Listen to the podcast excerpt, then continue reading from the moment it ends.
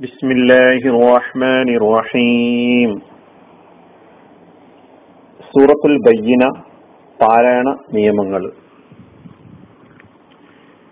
കഴിഞ്ഞ ക്ലാസ്സിൽ ഈ സൂറയുടെ പാരായണമാണ് നമ്മൾ രണ്ടു തവണ കേട്ടത് കഴിഞ്ഞ ക്ലാസ്സിൽ പറഞ്ഞതുപോലെ നമുക്ക് ഈ സൂറയിൽ വന്നുള്ള വന്നിട്ടുള്ള തജ്വീദി നിയമങ്ങൾ ചെറുതായി ഒന്ന്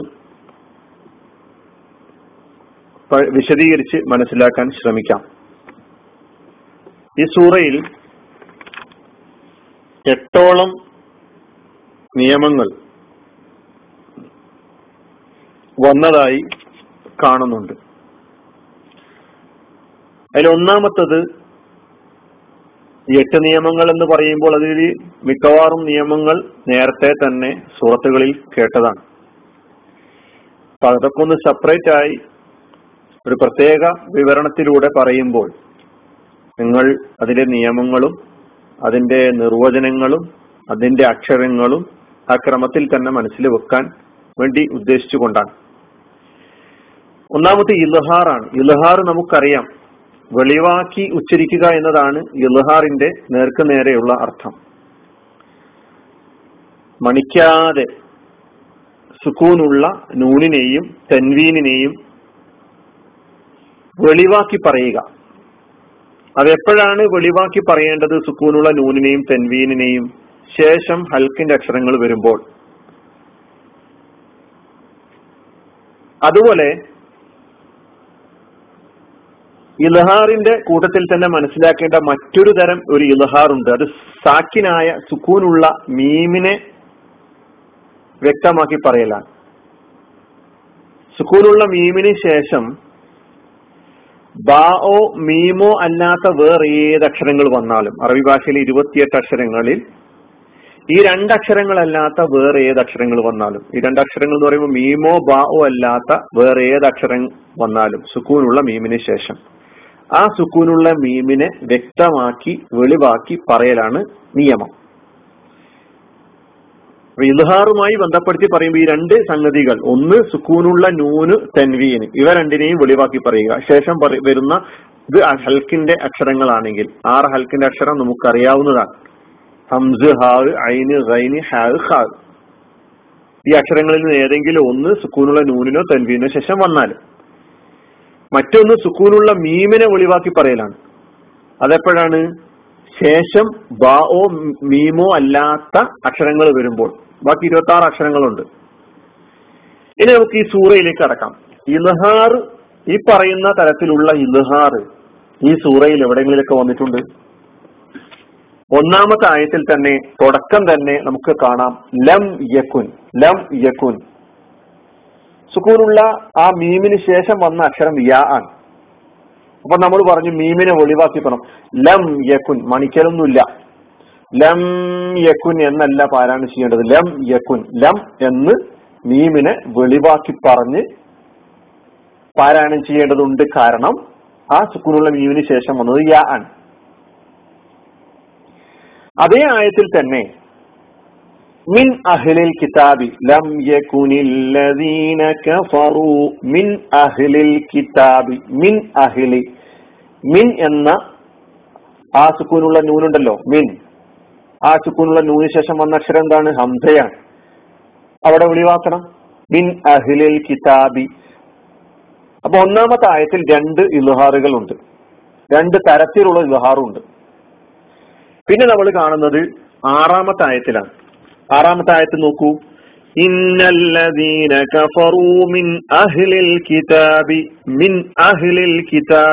ഒന്നാമത്തെ ആയത്തിൽ വന്നതുപോലെ തന്നെ. മിൻ അഹ്ലി. പിന്നെ നമ്മൾ കാണുന്നത് അതേ ആഴത്തിൽ തന്നെ ആറാമത്തെ ആഴത്തിൽ ഹും ഷർറുൽ ബരിയ ഹും ഷർറുൽ ബരിയ ഹും. സുക്കൂനുള്ള മീമിന് ശേഷം ഷീന് വന്നു. അവിടെയും പൊളിവാക്കണം മീമിനെ.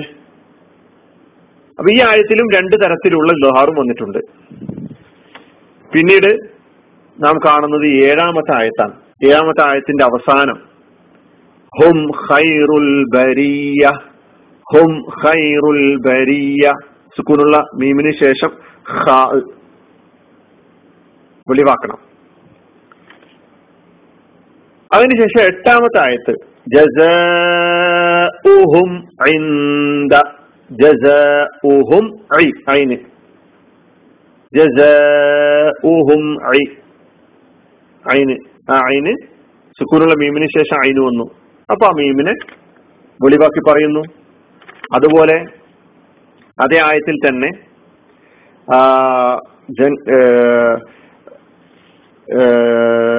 ജസാഉഹും ജന്നാതുഹിം പിന്നെ വന്നത് ജീമാണ്.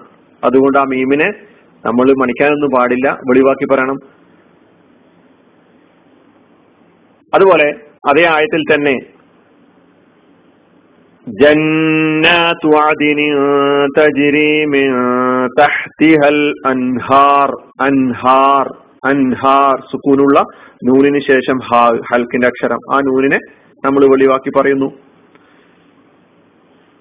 അതേ ആയത്തിൽ തന്നെ അൻഹും റളിയല്ലാഹു അൻഹും റളിയല്ലാഹു അൻഹും അൻ സുക്കൂനുള്ള നൂനിന് ശേഷം ഹാ ഹൽക്കിന്റെ അക്ഷരം.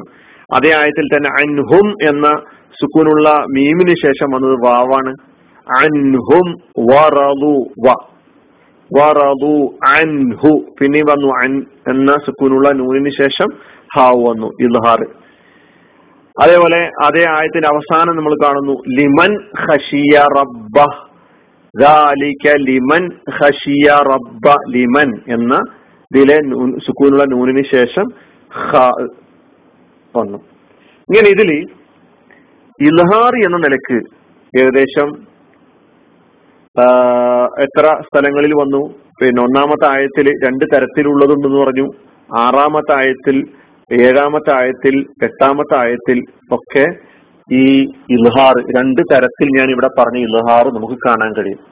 അങ്ങനെ നമ്മൾ പിന്നെ മനസ്സിലാക്കി വെക്കണം. ഇനിയും നമ്മൾ സൂറത്തിലൊക്കെ തന്നെ ഒരുപാട് ഇങ്ങനെ വരും. അപ്പൊ സുക്കൂനുള്ള മീമിന് ശേഷം ഇൽഹാർ സുക്കൂനുള്ള മീമിന് ഇൽഹാർ അക്കൽ ഒരുപക്ഷെ നമുക്കൊരു പുതിയ പിന്നെ വിവരം പോലെ ചില ആളുകൾക്കൊക്കെ തോന്നി എന്ന് വരാം. നമ്മൾ സാധാരണ സുക്കൂനുള്ള നൂനിനും തൻവീനും ശേഷം വരുന്ന ഹൽക്കിന്റെ അക്ഷരം അനുസരിച്ചാണല്ലോ ഈ സുക്കൂനുള്ള നൂനിനെയും തൻവീനെയും ഇൽഹാറാക്കുന്നത്. സുക്കൂനുള്ള മീമിനും ഇങ്ങനെ ഒരു ഇലഹാറിന്റെ നിയമം ഉണ്ട് എന്ന് സഹോദരങ്ങൾ മനസ്സിലാക്കി വെക്കേണ്ടതുണ്ട്. അടുത്ത ഈ സൂറത്തിൽ നമുക്ക് വന്ന നിയമം ഇഹ്ഫാൻ ഇഹ്ഫാവ് നമുക്കറിയാം അവ്യക്തമാക്കുക മറച്ചു വെക്കുക എന്നതാണ് അതിന്റെ വാക്കർത്ഥം. നേരത്തെ പഠിച്ചിട്ടുണ്ട്. ഇവിടെ നമുക്ക് സുക്കൂനുള്ള നൂനും തൻവീനും തന്നെയാണ് മെയിൻ ആയിട്ട് എടുക്കാനുള്ള വിഷയം. സുക്കൂനുള്ള മീമും ഉണ്ട് അത് പിന്നീട് പറയാം. സുക്കൂനുള്ള നൂനിനെയും തൻവീനിനെയും മണിച്ച് മറച്ചു ഓതുക എന്നതാണ് ഇഹ്ഫ എന്ന് പറഞ്ഞു കഴിഞ്ഞാൽ. എപ്പോഴാ? ഈ സുക്കൂനുള്ള നൂനിനും തൻവീനും ശേഷം അറബി അക്ഷരമാലയിലെ പതിനഞ്ച് അക്ഷരങ്ങളിൽ ഏതെങ്കിലും ഒന്ന് വരിക.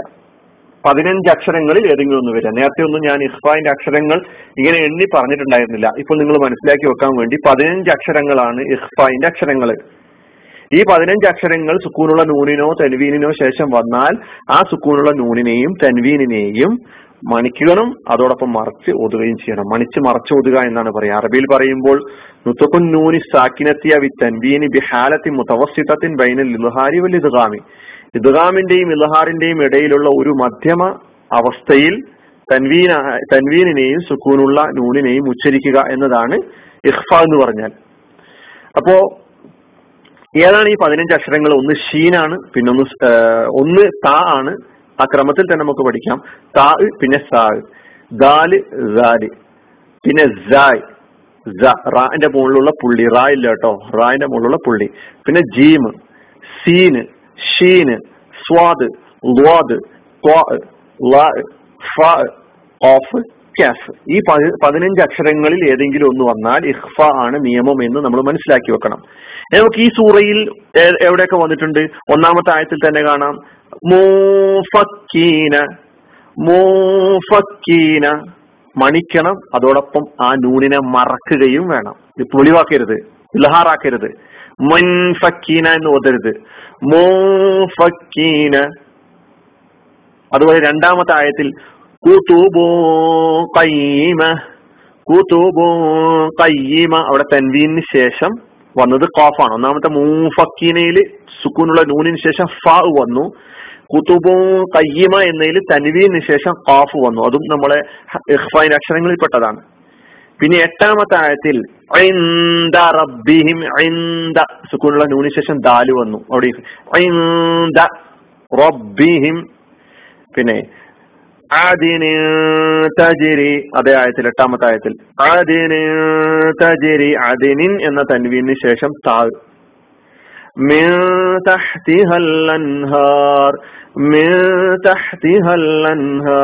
മിൻ എന്ന സുക്കൂണുള്ള നൂന് ശേഷം താവ് വന്നു. അപ്പൊ ഈ സൂറയിൽ ഇഹ്ഫായിന്റെ പതിനഞ്ച് അക്ഷരങ്ങളിൽ നാല് അക്ഷരങ്ങളാണ് വന്നിട്ടുള്ളത്. ഒന്ന് ഫാഹ് ഖാഫ് ദാൽ താഴ് ഈ നാലക്ഷരങ്ങളുടെ ഉദാഹരണങ്ങളാണ് ഇവിടെ പറഞ്ഞിട്ടുള്ളത്.